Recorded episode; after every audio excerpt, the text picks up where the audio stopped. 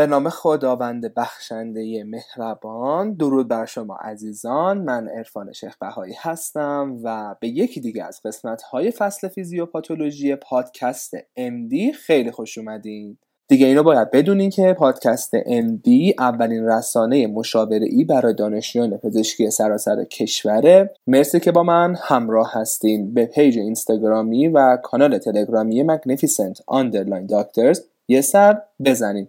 follow و subscribe یادتون نره. و مرسی که پادکست MD رو به دوستاتون معرفی می‌کنید که اونا هم بتونن ازش استفاده بکنن و توی درسشون موفق باشن. خب course های قلب و ریه و کلیه و قدرت رو بررسی کردیم و حالا نوبت گوارشه. از بین رشته های داخلی به جز قلب به نظر من گوارش لاکشری ترونشونه اما برای همین بحث امروزمون یه کمی طولانی میشه چون گوارش خیلی نکات متنوع و ریز و درشت داره. در مورد گوارش اینو بگم که در حد قلب مهمه. بیماری های شایع توش زیاد داره اپروچ توش زیاد داره و علائم و نشانه های زیادی هم داره که باید تشخیص افتراقی هاشون رو یاد بگیرید کلا کمی خفن و یه کمی سخت. ولی خب به هر حال متاسفانه سه جاهاش هم هست که مفهومی نیست و خیلی دیگه بالینی و حفظی میشه. کتاب پاتوفیزیولوژی جداگونه ای برای گوارش نداریم و معرفی نمی کنم اگر که خیلی علاقه من به مطالعه کتاب های فیزیوپات هستین همون کتاب پورت خیلی خوبه خیلی کارسازه.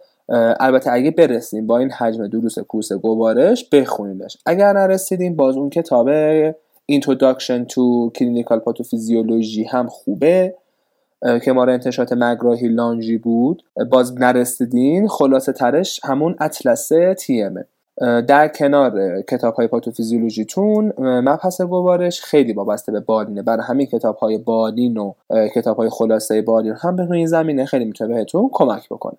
اما بریم سراغ علائم و نشانه های مهمی که توی این فصل هست. اما اینجا برخلاف سایر کورس هایی که براتون توضیح دادم بیماری ها رو هم همزمان براتون توضیح میدم. به خاطر اینکه گوارش یه که علائم و نشانه ها با بیماری هاش هم پوشانی داره. جالبش اینجاست که آناتومی و ساختار خود گوارش می‌تونه در رسیدن به ارگان های مورد نظر یا همون تشخیص های افتراقی خیلی بهمون کمک بکنه. برای همین یکی از جایی که آناتومی و فیزیولوژی و حتی بیوشیمی. ها بهتون میگم کجا یکم به دردمون می‌خوره. از علامت از اولین علامت مهم توی بحث گوارش درد شکمیه. درد شکمی همون جوری که قبلا هم گفتم هفت سوال رو ما از مریض می‌پرسیم تا بتونیم به تشخیص افراقی هاش برسیم. این درد می‌تونه مال خود سیستم گوارش باشه می‌تونه مال زمائمش باشه همچنین می‌تونه مربوط باشه به کلیه با مجاری ادراری و همچنین قلب. پس باید خیلی خوب درد شکمی رو یاد بگیرین و بلد باشین چطوری بهش اپروچ بکنین. درد شکمی می‌تونه حاد باشه می‌تونه مزمن باشه می‌تونه شکم حادی باشه که من به جراح میشه. و خیلی نکات داره دیگه درد شکمی. باید بلد باشین که چرا هفت سوال می‌پرسیم. اون هفته چه کمکی بهمون به می‌کنن؟ هر کدوم رو به چه تشخیص هایی میرسونن. مورد بعدی اسهاله. اسهال هم خب شایعه انواع مختلفی داره. مثل اسهال اسموزی داریم اسهال خونی داریم اسهال هایی که مربوط به کلون باشن مثل دیسانتری و این حرفا. و هر حال مدلای مختلفی داره. اپروچ بهش مهمه. اینکه حادش چیکار کنیم مزمنش رو چیکار کنیم تشخیص افراقی هاش کمی زیاده و اصولا مثلا اس حادثه اپروچ کلی داره. اینکه اپروچی که توی هاریسون نوشته خوبه ولی از اساتیدتون هم حتما بپرسین که مریضی که اومده میگه من اسهال دارم چه کارش بکنیم. شاید یه کمی دیدشون فرق داشته باشه به کتاب و هاریسون اپروچی که داره خوبه ولی خیلی کاربردی برای ماها نیست. یه جایش هست که در رابطه با آنتی بیوتیک دادن ها صحبت می‌کنه اینکه مریضا کی بستری بکنی به چه بیماری های شک بکنیم و این حرفا. مثلا IBS می‌تونه اسهال بده سلیاک اسهال میده این حرف. و مهمه. که بلد باشین که با مریض اسهال چیکار بکنید اسهال جزء مواردیه که پاتوفیزیولوژی توش خیلی نقش داره به خاطر اینکه مدل های مختلفی داره و همون مدل های مختلفش هر کدوم یک مکانیزم پشتشه. برای همین یاد بگیرید یکی از بیماری هایی که باعث اسهال میشه و توی فصل جداگونه بحث می‌کنیم ولی علامت اصلیش اسهاله سوء جذبه. سوء جذب ها یا استئاتوره میدن osmotic. osmotic هم می‌تونن اسهال های آبکی و این حرفا رو بدن. این که چطوری سوء جذب ها رو از هم دیگه افتراق بدیم مکانیزم ایجاد سوء جذب ها چیه علامت های اصلیشون چیه؟ مهمه.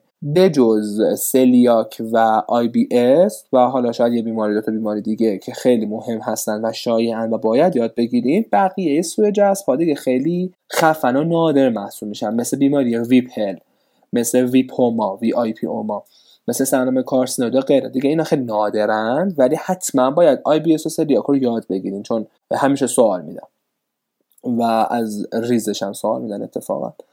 توی اتفاقا سوء جذب هم مکانیسم های فیزیوپاتولوژی زیاد داریم. یه سریاش هست که به خود دستگاه میشه بهش میگن luminal. یه سریاش هست مال انتروسیت میشه. یه سریاش میشه هست مال لنف میشه. و ما اینجا دو تا تست تشخیصی داریم. یکیش تست D-xylose ه یکی هم تست هیدروژن برث تست مثل حالا بجای میگم اورا برث تست که برای اچ پیلوریه اینجا هیدروژن برث تسته یاد بگیرین که چطوری هستش. فکر نمی تو ایران انجام بدم علامت بعدی میشه یوبوست. به نظر من یوبوست خیلی مهمتر از اسهاله حتی ما این مباحث رو توی اطفال هم داریم. یعنی هم یوبوست هم اسهال توی اطفال داریم. اینجا بحثمون بحث بالغینه. یوبوست خیلی مهمه چون از تپ کنسر های گوارشی رفت پیدا می‌کنه مخصوصا کنسر کلون. تشخیص های افتراقی یبوست مهمه اینکه functional ش کیه. اینکه چطوری برای مریضمون approach بکنیم. یه approach توی هاریسون هست که approach ش اتفاقا خوبه. اینکه اگه مریضمون یبوست مزمن داشت و دارویی مصرف نمی‌کرد چه آزمایشی برای مریض بدیم؟ چه آزمایش های لازم نیست بدیم؟ اینو همیشه سوال میدن. میگن کدوم از موارد لازمه کدومش لازم نیست. اینا مهمه که یاد بگیریم و بعدا توی بالینم ازش استفاده خواهید کرد. به هر حال یبوست باید یاد بگیرید حجم خود مبحثی که بعد از یبوست بخونه خیلی زیاد نیست. بحث بعدمون میشه سوء هاضمه. سوء هاضمه یا دیسپپسی. دیسپپسی یه سری علامت general داره یه سری approach داره. اینکه مریض بگه که آقا همیشه بعد غذا سنگینم و احساس ناراحتی می‌کنم و همش دلم درد می‌کنه ولی خب دل دردش هیچ به اسهال یه نداره یا با اجابت مزاج بهتر نمیشه. یعنی بگیم همون دیسپپسیه. یک GI discomfort خب خیلی مهمه. یه سری alarm sign داره که کی مریض بفرستیش آندوسکوپی بشه کی باید H بررسی بکنیم و کی می‌تونیم دارو درمانی بکنیم. سوال میدن. و اینکه توی بالینم خیلی مریضا میاد که GI discomfort دارن و مثلا H روشون منفیه و باید بهشون یه دونه PPI بدیم برای دراز مدت. برای همین دیسپپسی هم یاد بگیرید. دیسپپسی جزء مواردیه که خب approach بهش مهمه و بالینیه خیلی چیزا فیزیوپاتی نیست ولی بهتون درس میدن و توی بالینم خیلی ازش استفاده می‌کنین. یک نکته درمونگاهیه. خیلی از موارد چیزایی که تو گوارش هست الان گفتم یه بعدن حالا در ادامه توضیح میدم. یه سریاش موارد بیماران بستریه یعنی hospitalization هاست و admission شده مریض. یه سری دیگه مال outpatient یعنی مال درمونگاهه و مریضا به صورت سرپایی follow می‌کنه. علامت بعدی دیسفاژی است. دیسفاژی approach مهمی داره. شاید بهتون بگم که فیزیوپات خیلی خاصی نداشته باشه ولی بیماری های مهمی داره که فیزیوپاتولوژی هر کدوم دارن. دیسفاژی چند تا بیماری داره مثل وب و رینگ مری peptic stricture که ریفلاکس داده و سر ریفلاکسی که مری بارت داده cancer مری آشالازی یه بیماری داره به اسم DES diffuse esophageal spasm و اسکلورودرمی خیلی مهمه که بفهمیم که چطوری باید اینا رو از هم افتراق بدین approach ش خیلی راحته. سوال اول جامداته فقط دیسفاژی به جامداته یا جامدات مایعات؟ و اینکه پیش رونده بوده یا نه؟ بوده و اینکه علامت های همراه چیا دیگه داره؟ همیشه ازش سوال میدن. حالا یا تو پره یا تو دستیاری سوال مهمیه به هر سوال راحتیه ولی خب مهمن. هر کدوم از این بیمارها یه فیزیوپاتولوژی دارن. یعنی آشالازی برای خودش DES برای خودش اینکه چطوری از هم دیگه افتراق بدیم اینا مهمه. در حدی که تشخیص بدین کافیه چون درمانش دیگه با شما نیست و درمانش دیگه خیلی تخصصی میشه. حتی تو جراحیتون هم می‌خونین اینا رو. تو مبحث مری. مورد بعدی بحث ریفلاکس. ریفلاکس خیلی مهمتر از دیسفاژیه چون شایع تر ریفلاکس. همون GERD. بیماری GERD یا ترش کردن باز مهمه. یه سری علامت های typical داره یه سری علامت های atypical داره. اینکه alarm sign چیا داره که مریض آندوسکوپی بکنیم follow-up بین آندوسکوپی ها چطوری باشه مری بارتی‌ها متاپلازی چطوری دیسپلازی شو چیکار کنیم و این حرفا. ریفلاکس هم مهمه و باید یاد بگیریم. اما می‌رسیم سراغ یکی از اورژانس های گوارش یکی از اورژانس های داخلی یکی از اورژانس های طب در واقع و حتی یکی از اورژانس های جراحی. به اسم GI bleeding. GI bleeding حالا می‌تونه upper باشه می‌تونه lower باشه. اکثرا upper هاشو ما می‌بینیم ولی خب lower هم داره. توی اورژانس به شدت زیاد می‌بینین. حالا چه اینترن شدین چه انشالله رزیدنت شدین توی سه تا از این رشته ها خیلی با GI bleeding سر و کار خواهید داشت.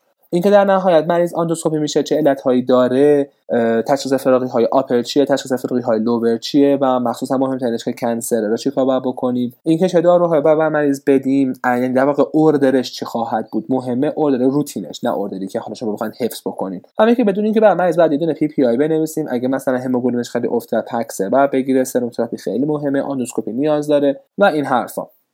یکی از علت های upper GI bleeding خب وصل میشه به سیروز که خب خیلی مهم میشه مثل همون واریس مری منظورمه. یکی از دیگهش میشه peptic ulcer disease یکیش هم که میشه Mallory-Weiss peptic disease ها ممکنه که همینجا براتون یک توضیحاتی بدم ممکنه که یه فصل جداگونه ای باشه. اینکه peptic ulcer disease وابسته به H. pylori هست یا نه وابسته به NSAID هست یا نه مریضمون cancer داره یا نه چیکار بکنیم رژیم درمان H. pylori چطوریه خب خیلی مهمه. peptic ulcer disease خیلی مهمه و شایعه و فیزیوپاتولوژیش خیلی مهمه. اتفاقا جایی که فیزیوپات داره و هاریسون هم روی زمینه مبحث طولانی هست. اگه درمانش رو بذاریم کنار قسمت علت های peptic disease مکانیسم ایجاد peptic disease توسط NSAID یا HP و اینکه چطور تشخیصش میدن و درمان های کلیش رو باید بلد باشین به واقع درس دادن و اینکه خب یکی از عوارض peptic ulcer disease که زخم معده یا زخم اثناعشر ایجاد می‌کنه میشه hematemesis.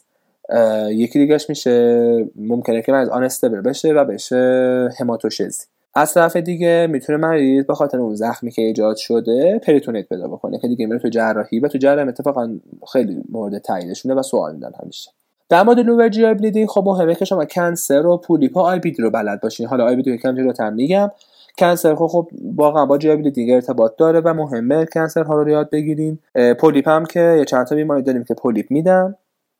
و IBD در مورد IBD بگم که خب دو تا مورد بیشتر نداریم یا ulcerative colitis یا Crohn ه باید ویژگی هاشون یاد بگیریم دی خیلی وابسته به پاتولوژیه برای همه تو پاتولوژی رابینزتون هم می‌خونین این IBD ها رو. هر کدومشون یه سری نکات کلی دارن یه سری نکات اختصاصی دارن یه سری عوارض مشترک دارن یه سری عوارض اختصاصی دارن باید یاد بگیریم تظاهرات پوستی داره مفصلی داره چشمی داره. برای همین اونی که میگه چشم من دوست دارم چه ربطی داره اینا رو بخونم. اونی که میگه من پوست دوست دارم چه ربطی داره اینا رو بخونم نه نداریم. به هم وصله باید بلد باشین. دیگه براتون بگم اینکه اتفاقا IBD مهمه. جز های مهمه. تشخیص اولیه شاید با شما باشه. مثلا به عنوان یک پزشک طب اورژانس به عنوان یک اینترن به عنوان یک جراح باهاش سر کار داریم. به عنوان یک هر رشته به هر حال بلد باشین. IBD رو ولی خب خیلی دیگه ادامه درمانش دیگه با فوق گوارش میشه که چیکار بکنن با مریض IBD. یه سری نکات ریز داره مثل اینکه مثلا مریض باید با چه follow-up ی با چه interval ی follow up بکنی کولونوسکوپی کی می‌خواد. مثلا اینکه Crohn آ دست بهش نمی‌زنه جراح ولی مثلا ulcerative colitis ممکنه که کلکتومی بکنن و این حرفا. مثل نکات مهم داره که بین رشته ای در واقع. بعد از این قسمت میریم سراغ cancer های دستگاه گوارش. تو cancer های دستگاه خود گوارش ما دستگاه گوارش حالا الان در واقع GI میگم زمای ما نمیگم. cancer معدی هست معده هست و کلون. cancer کلا مهمترینشونه پروتکل کشوره و برای قلب کش بلد باشین حفظیه می‌دونم حفظیه و یادتونم میره. حالا نمی‌دونم اینجا بهتون درس میدن یا می‌ذارن برای بالین ولی اینکه مثلا مریض های بالای 50 سال حتما باید سالانه FIT بشن یا هر 5 سال رکتوسیگمویدوسکوپی یا هر 10 سال کولونوسکوپی باید یاد بگیرین اینا رو و به خانواده‌تون توصیه بکنین. این شما پزشکی باید به خانواده‌تون توصیه بکنین که این کار رو انجام بدن. حالا چه برای کلونش چه برای مادر یا خواهرتون تو زمینه کنسر برست یا کنسر سرویکس. باید حواستون باشه. به هر حال باید به فکرش باشین. حتی برای پدرها کلون هست برای مادرها کلون هست. و دیگه دیگه چی؟ پروستات هم هست برای پدرها و برادرهاتون اگه حال بزرگ هستن. باید اینا رو حواستون باشه. به هر حال خانوادتونم. از حالا باید یاد بگیریم اینکه قربالگری چی کار می‌کنن مثلا اگه فامیلی هیستوری مثبت بود اگه پولیپ داشت اگه قبلا کنسر داشته بعد کار بکنیم؟ خیلی تخصصی میشه خیلی حفظه. ولی بخونیم به هر حال اینا رو ما داریم. و ازش هم سوال میدن. به هر حال ناچارن سوال اما از مسیر پرکش خمه گوارش بگذریم میریم سراغ زمائم فکر می‌کنم دیگه تماما تقریبا تمام بیماری های مهم خود دستگاه رو گفتم دیگه. آره درد شکمی که گفتم اسهالو گفتم یبوست dyspepsia dysphagia ریفلاکس peptic disease GI bleeding و IBD IBS سوء جذب ها و غربالگری cancer. اما بریم سراغ غدد گوارشی یعنی کبد و کیسه صفرا پانکراس. از بیماری هایی که توی بخش بستری میشن یکی IBD ممکن تو مریض تو بخش بستری شه بلته مثلا toxic megacolon یا یه عارضه مثلا flare کرد GI bleeding بستری میشه. و کبد و کیسه صفرا پانکراس. هر سه تاشون case های بستری دارن. یعنی شما وقتی استیجر و اینترن انشالله داخلی شد اینا مریض های گوارش خواستیم ببینین اتفاقا کبد و کیسه صفرا پانکراس خیلی بیشتر به دردتون می‌خوره تا اسهال و یبوست و این حرفا. اما بریم سراغ کبد. کبد دوتا approach خیلی مهم داره و خیلی دوتا approach ش هم کاربردیه یکیش زردیه یکیش هم LFT یه در واقع آنزیم های کبد مهمه. در مورد زردی فکر می‌کنم یادتون باشه که ما توی بیوشیمی متابولیسم هم رو داشتیم که هم چه اتفاقی براش میافتاد که تبدیل می‌شد به بیلیوردین و بعد بیلیوردین می‌شد. بیلی روبین و بیلی روبین آن کانجوگه. و به من می‌شد کانجوگه و دفع می‌شد. اینجا مهمه که زردی رو تشخیص بدیم اینکه مریض بیلی روبینش بالاست کدوم بیلی روبینش چه اپروچی باید بکنیم پره هپاتیک هپاتیک یا پست هپاتیک و اینکه آیا همزمان با زردیش آنزیم های کبدش هم مختل هست یا نه. خب اینا باید از هاریسون بخونین approach هاریسون خیلی خوبه به زردی و کامل و جامع است. همچنین یه تیک approach دیگه داریم approach به آنزیم های کبده آنزیم های کبد یعنی AST, ALT و آلکالین فسفاتاز اینا یه سری الگو می‌سازن. بهش میگن الگوهای hepatocellular یا cholestatic. اینم یه approach خیلی مهم داره که approach به اینا باید حتما یاد بگیریم. به خاطر اینکه خیلی وقتا مریض میاد آزمایش کبد دستشه و آزمایش کبدش مختله و شما باید به اون آن آزمایش approach بکنید. چون مریض هیچ علامتی نداره. ممکنه که مریضتون علامتی نداشته باشه ولی فقط آنزیماش مشکل داشته باشه. برای همین دو تا approach باید خیلی خوب یاد بگیریم. یکی گفتم liver function test با آنزیم ها متفاوته. متفاوته به خاطر اینکه AST, ALT و آلکالین فسفاتاز نشان دهنده عملکرد کبد نیستن. یعنی نشان دهنده function کبد نیست. liver function test ها شامل آلبومین میشه و بیلیروبین و INR. این سه تا آنزیم این سه تا function کبد نشون میدن و اگه بعدا توی بالین ازتون پرسیدن این شکلیه. حالا متاسفانه برای بحث کبد ما یه سری سندروم داریم این وسط که خب باید یاد بگیریم و بتونین افتراق بدین از هم نادرن می‌دونم ولی سوال میدن مثلا سندرم ژیلبرت و کریگلر نجار و دوبین جانسون اینا رو توی بیوشیمی هم داشتیم. اینا رو بیشتر بر زردی توضیح میدن. ژیلبرتش شایع تر از اون دوتا دیگه است. و دوتا بیماری مهم دیگه داریم که خیلی مورد علاقه طراح هاست. به اسم PSC و PBC PBC میشه primary biliary cirrhosis PSC میشه primary sclerosing cholangitis هر دو تای اینا زردی میدن و کلستاز میدن. با الگوی کلستاتیک آنزیم های کبد رو می‌برن بالا ولی باید یاد بگیرین چون که خیلی مهمه. اتفاقا اتفاقا PBC و PSC توی رابینزم هست.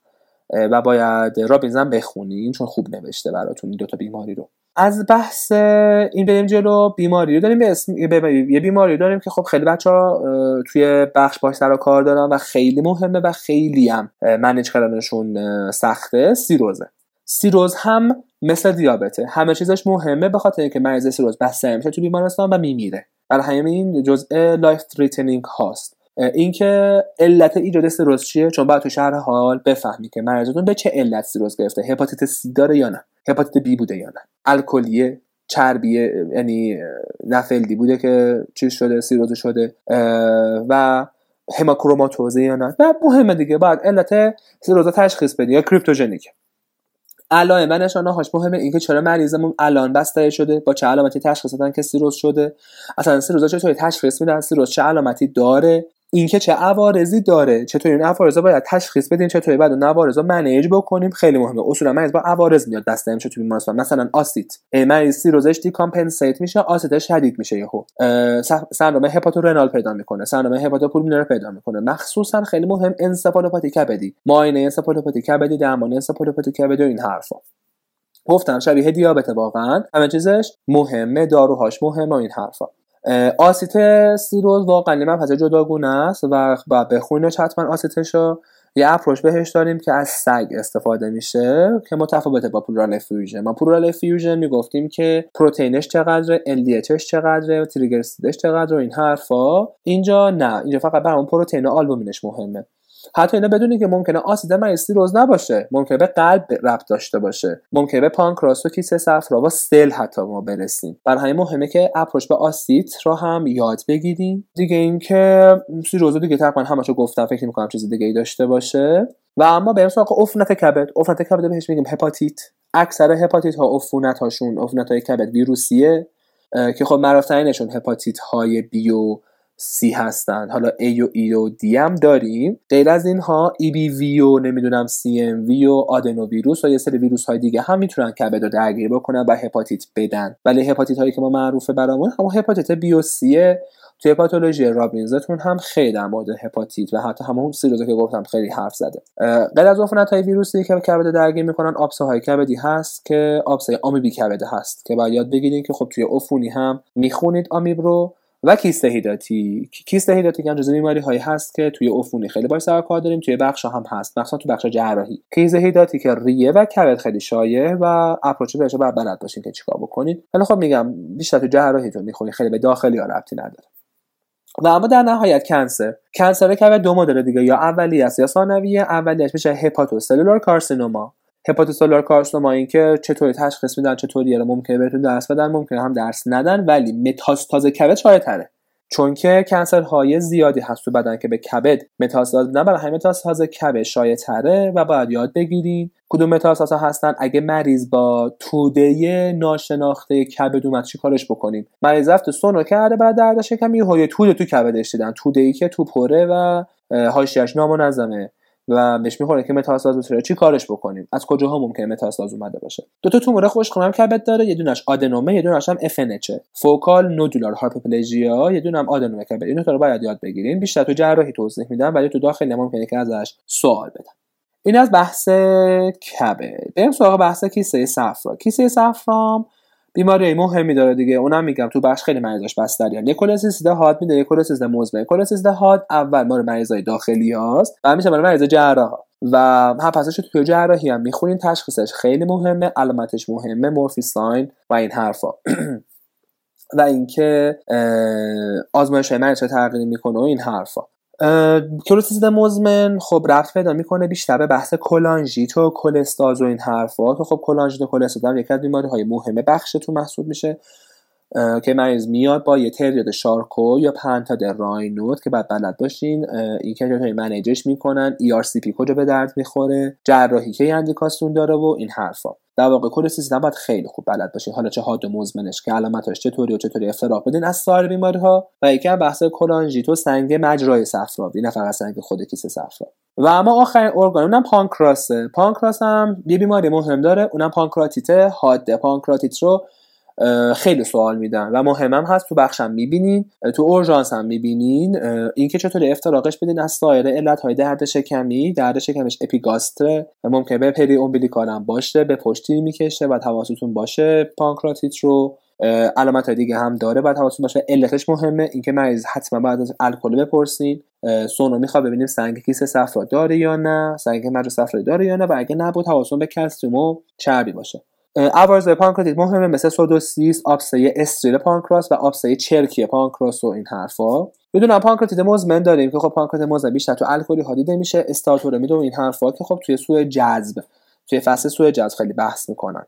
البته سیستیک فیبروز یا هموکروماتوز هم هست که می‌تونن کلا پانکراس رو بزنن داغون بکنن. کلا توی سوالات خفن و طراحی های سوالات سخت خیلی از پانکراس سوال میدن. سرطان پانکراس هم که طبیعتا داریم مثل سرطان های جای دیگه بدن که خب استیو جابز رو کشت دیگه. باید باش آشنایی داشته باشی اینه من از فیزیوپاتولوژی گوارش که تقریبا همه علائم و نشانه های معروف رو گفتم نکته که هست که در مورد گوارش بهتون باید بگم اینه که گفتم کتاب هاریسون خیلی خوبه. حتما ازش استفاده بکنین. کتاب های دیگه بالینم خوبن. و از حالا به بعد حواستون باشه گوارش جزء یک فصل که UpToDate هم خیلی بهتون کمک می‌کنه. اگر دوست دارین یه سری مطالب خیلی خوب بخونین approach های خوب بلد باشین و کاربردی طبقه بندی شده و من البته انگلیسی و معتبر evidence based UpToDate هم خیلی خوبه. UpToDate پولیه ولی آفلاینش رو می‌تونید تهیه بکنین.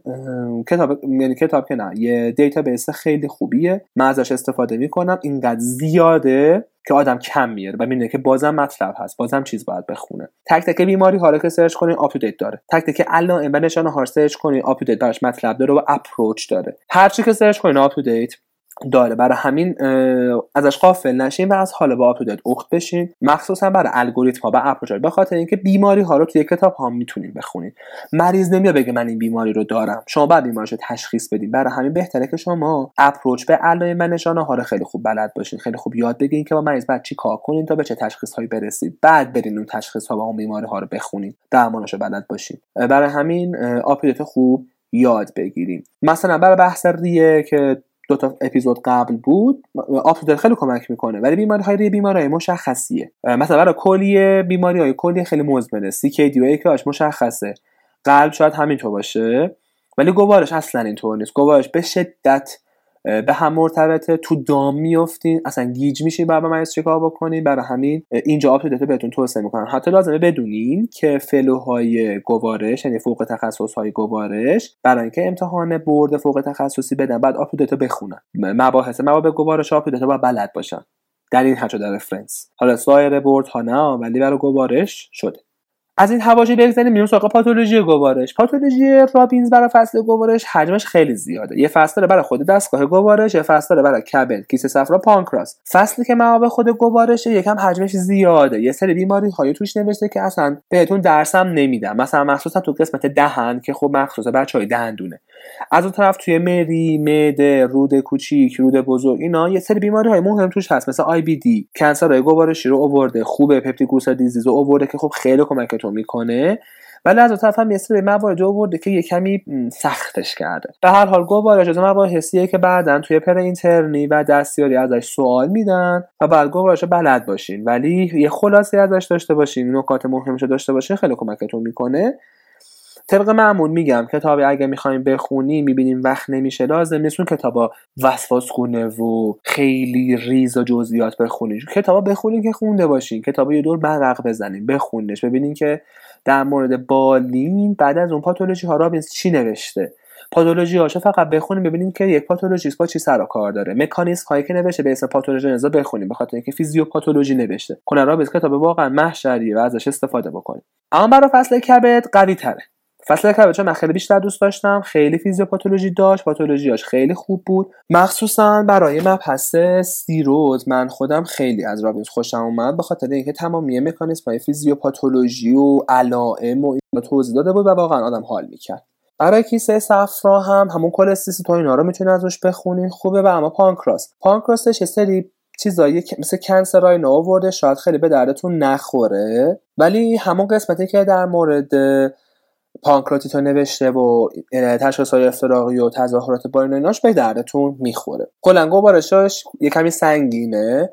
در نهایت همون کبدشو بخونید خیلی خوبه چون بیماری های کبد واقعا کمی سخته. بقیهشو خیلی مشکل نداره. و اما در نهایت بریم سراغ فارماکولوژی گوارش. فارماکولوژی گوارش هم که خب عصای دست متخصصین گوارش آنتی اسیده اما آنتی اسید نه آنتی اسید های سوسول مثل شربت آلومینیوم MGS و پنتوپر چیزا بخشید رانتیدین و این حرفا. الان دیگه PPI شده داروی اصلی. به خاطر اینکه رانیتیدین از بازار هست شد چون cancer ایجاد می‌کرد. الان دیگه همه سراغ اومپرازول پنتوپرازول اس‌اومپرازول و اینا هستن. برای همین PPI رو باید یاد بگیریم. مکانیزم اثرش و این حرفا. داروهای ضد اسهال هست.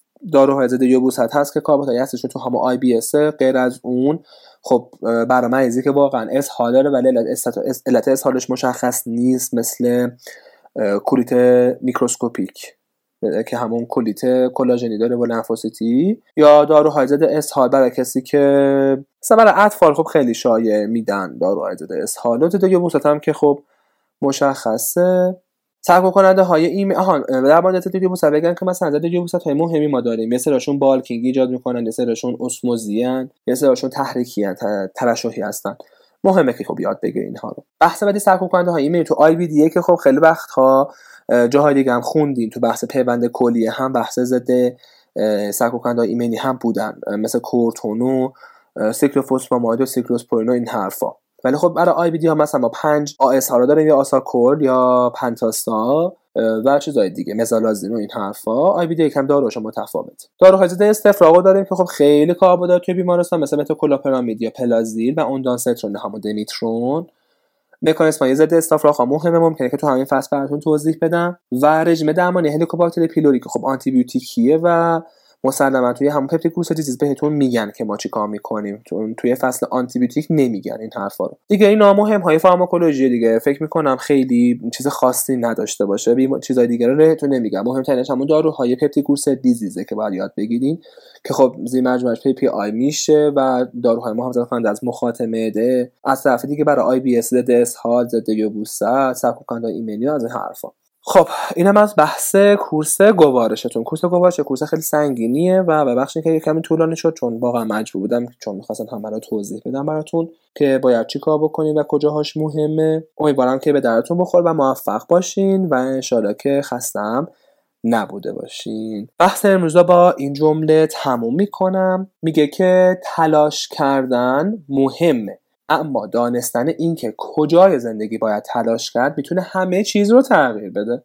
کجای زندگی باید تلاش کرد می‌تونه همه چیز رو تغییر بده. مرسی که با پادکست MD به عنوان اولین پادکست مشاوره برای دانشجویان پزشکی سراسر کشور همراه بودین. اگر از مطالب من خوشتون اومده و براتون مفید بوده اونو با سایر دوستاتون و همکارانتون توی سایر دانشگاه ها به اشتراک بذارین. جهت ارتباط با من عرفان شیخ بهایی می‌تونید به کانال تلگرامی Magnificent Underline Doctors و همچنین پیج اینستاگرامی Magnificent Underline Doctors مراجعه بکنید follow و subscribe یادتون نره. همون پادکست MD رو هم سرچ بکنید براتون کانال رو میاره. منتظر سوالات پیشنهادات و انتقادات شما عزیزان هستم. دو تا نکته رو بگم فراموش نکنید. مسابقه سوتی ها داریم. من توی پادکست ها بعضی جاهای سر اشتباه های علمی یا اشتباهات دیگه میگم. می‌خوام که سوتی ها رو برام بگیریم و زیر پست مربوطه توی اینستاگرام برام کامنت بکنین. جایزه مخصوص به خودشو داره.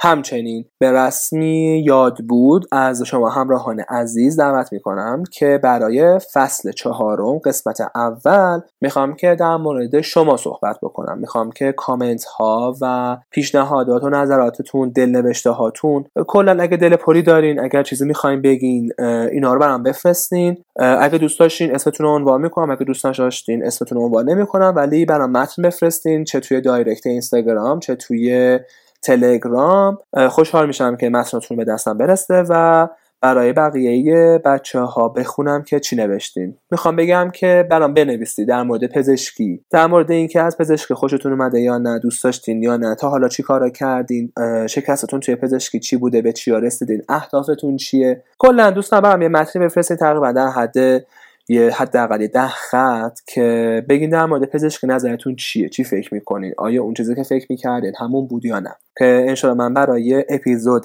اول فصل چهارم صحبتاتون رو خواهم خوند. منتظر قسمت بعدی پادکست امدی باشین. چند تا دیگه کورس فیزیوپاتولوژی مونده. همچنین یه سری خود ریزه های دیگه توی فیزیوپاتولوژی مونده که انشالله در ادامه به اون مباحث هم می‌پردازیم. پس خبرهای خوبی در راه منتظرم. باشین. به زودی برمیگردم. و مثل همیشه خداوند یار و نگهدارتون باشه فعلا.